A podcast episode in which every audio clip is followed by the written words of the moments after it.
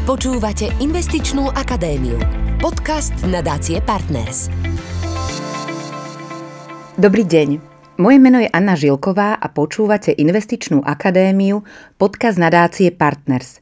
Edukačné podcasty plné aktuálnych informácií a praktických riešení zo sveta financií, ktoré poslucháčom môžu pomôcť pri správnych finančných rozhodnutiach. V predchádzajúcej časti Investičnej akadémie sme sa rozprávali s odborníkom na osobné financie Petrom Gureckom o tom, ako naše správanie ovplyvňuje naše finančné rozhodnutia.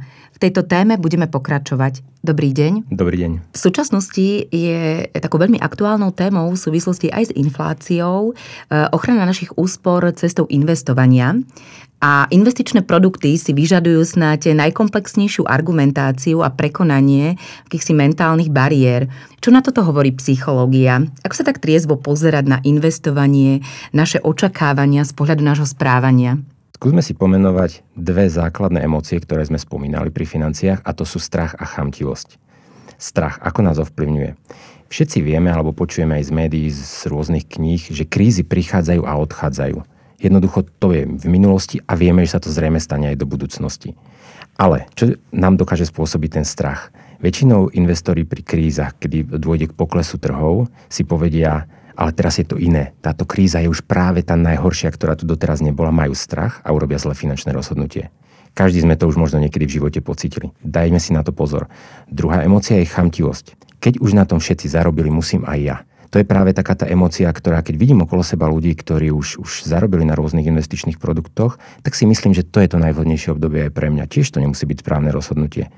No a ešte by som spomenul, že pri investovaní platí aj taký zaujímavá psychologická vec a to je syndrom preživších.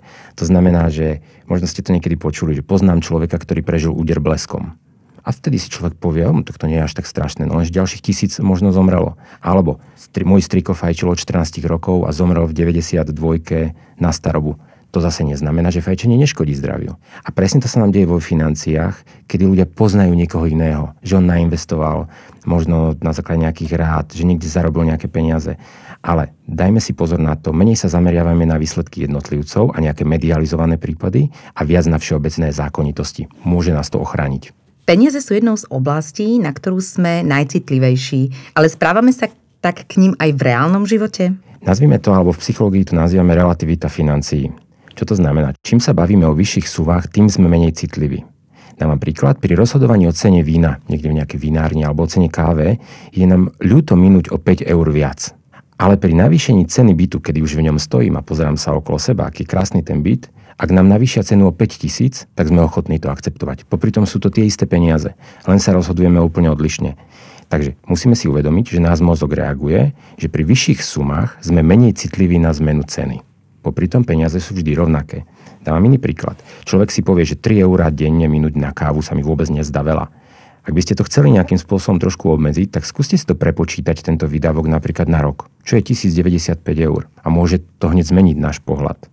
Alebo môžete si povedať aj, ako dlho musím pracovať na tento výdavok, o ktorom sa aktuálne rozhodujem.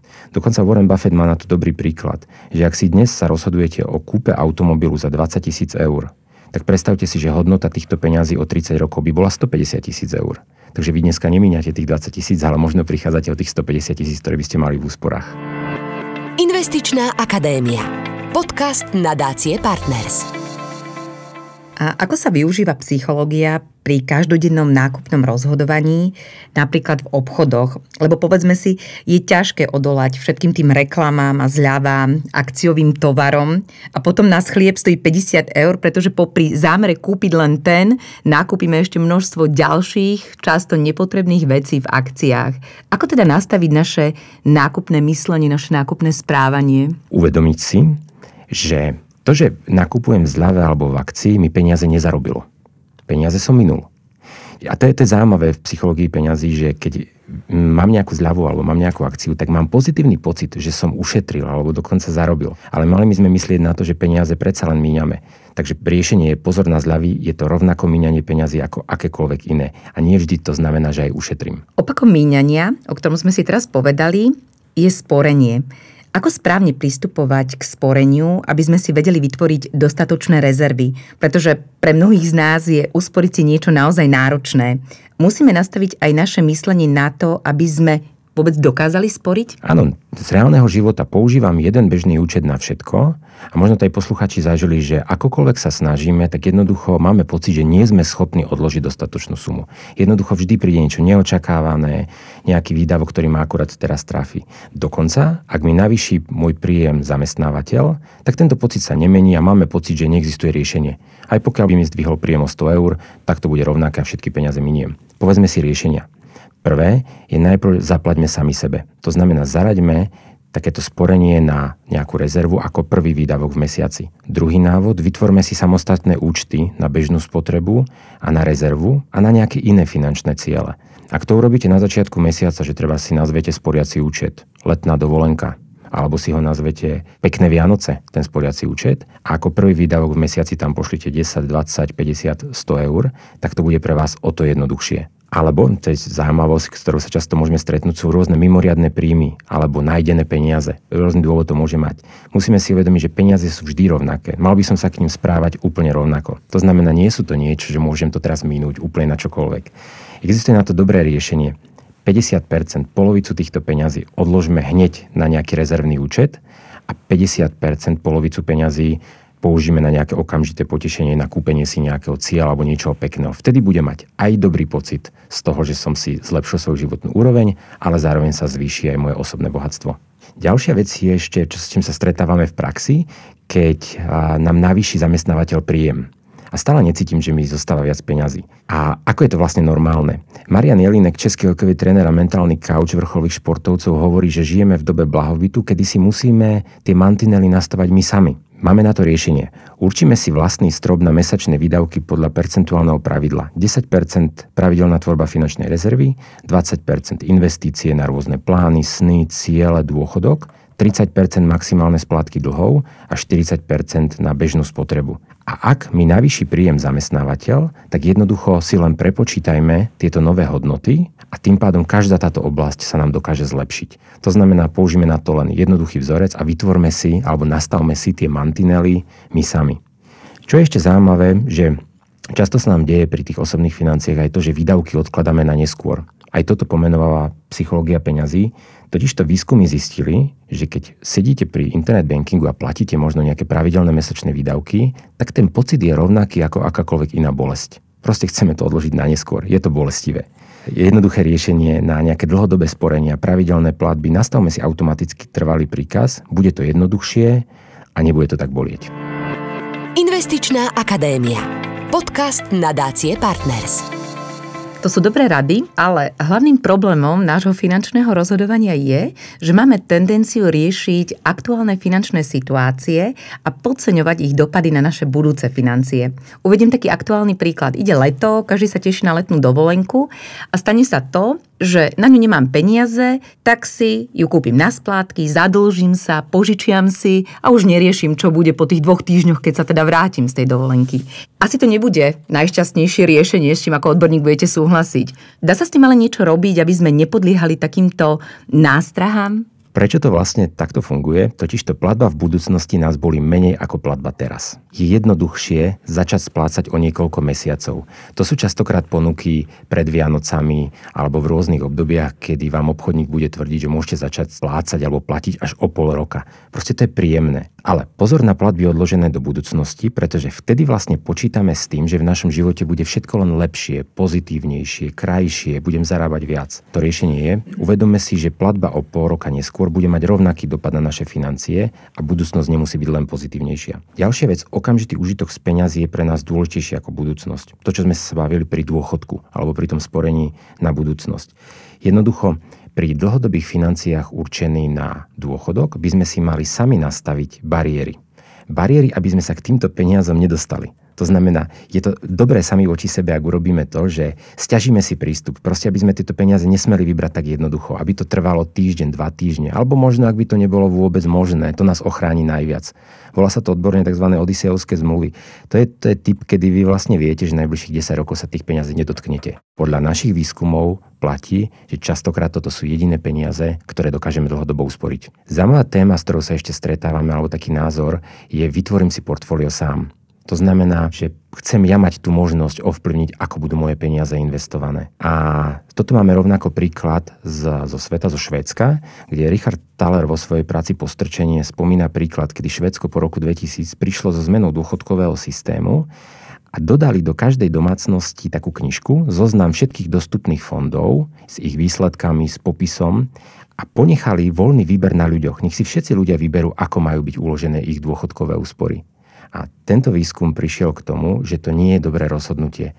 Väčšina týchto ľudí spravila zlé investičné rozhodnutia, dokonca v niektorých prípadoch mali štvornásobné nižšie zhodnotenie ako tí sporiteľia, ktorí si nechali predvolené portfólio, to znamená, nevyberali si sami.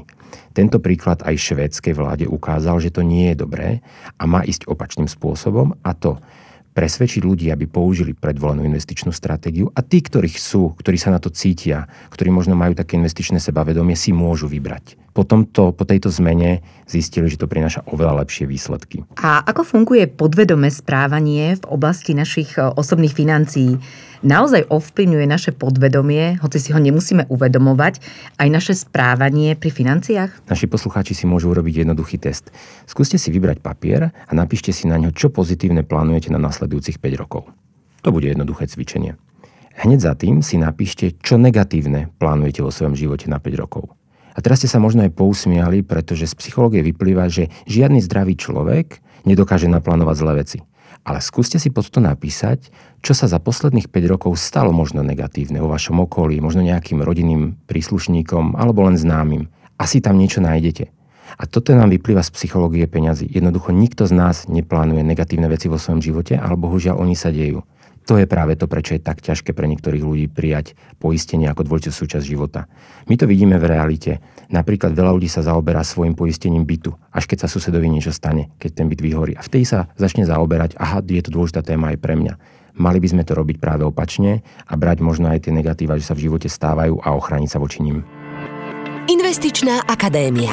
Podcast nadácie Partners. Rozprávali sme sa o tom, ako naše prežívanie, emócie a správanie ovplyvňuje naše finančné e, rozhodnutia. A nedá mi neopýtať sa otázku, ktorá tak rozdeľuje e, ľudí a súvisí teda e, s emóciami. Či robia peniaze ľudí šťastnými? Výskumy potvrdzujú, že do určitej úrovne. Do určitej úrovne príjmu. Takže to si musíme vedomiť, a k tomu, o tom sme sa aj vyjadrovali, že čo je vlastne taká tá suma, ktorú by som sa mal snažiť vytvoriť, Môže to byť rôzne, závisí podľa e, typu daného poslucháča, v akej tej sfére sa nachádza. Čiže nedá sa priamo povedať, aká suma tvorí šťastie, ale Výskumy potvrdzujú, že áno, má to pozitívny vplyv na ľudské šťastie do určitej miery. A na záver nám poradte, čo by ste odporúčili každému, kto chce riešiť svoje financie s rozumom a správať sa zodpovedne k aktuálnym finančným situáciám, ale zároveň myslieť aj na to, e, čo ho čaká v budúcnosti? Základná myšlienka je jednoduchá, ale možno ľahko prehľadnutelná, že budovanie majetku až tak veľmi nesúvisí s vašim príjmom alebo s výnosmi, ktoré dosiahnete, ale skôr so schopnosťou šetriť, označovanou ako mieru úspor. Tu by sme mali všetci začať. Lebo to, že dosiahneme investičné výnosy, neznamená nič, ak v tej investícii mám dostatok peňazí.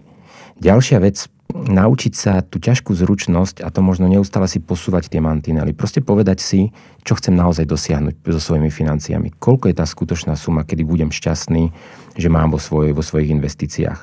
No a asi musíme pamätať aj na to, že financie alebo peniaze nám dávajú možnosti hlavne nezávislosť. To je matka všetkých finančných cieľov, nezávislosť, ktorá vlastne znamená, že to, že sa budeme správať zodpovedne k svojim financiám, že si vytvoríme investičné portfólio, neznamená, že v určitom okamihu v 40 prestanem pracovať. Ale znamená to, že tie peniaze mi umožnia, že robím iba prácu, ktorú mám rád, s ľuďmi, ktorých mám rád, možno v čase, v ktorom chcem a ako dlho chcem. A tu si asi môžeme povedať, že aj podľa výskumov toto financie dokážu priniesť každému z nás. Verím, že sme vám s našim hostom, odborníkom na osobné financie Petrom Gureckom objasnili, ako ľudská psychika vplýva na naše finančné rozhodnutia. Pretože ak budeme lepšie poznať naše motívy správania, môžeme aj lepšie porozumieť našim peniazom a robiť finančné rozhodnutia, ktorými získame finančnú slobodu. A po tej túži asi každý z nás. Želám vám, aby ste si svoju finančnú slobodu našli a teším sa na vás pri ďalšom vydaní Investičnej akadémie. Počúvali ste Investičnú akadémiu, podcast nadácie Partners. Tešíme sa na vás aj na budúce.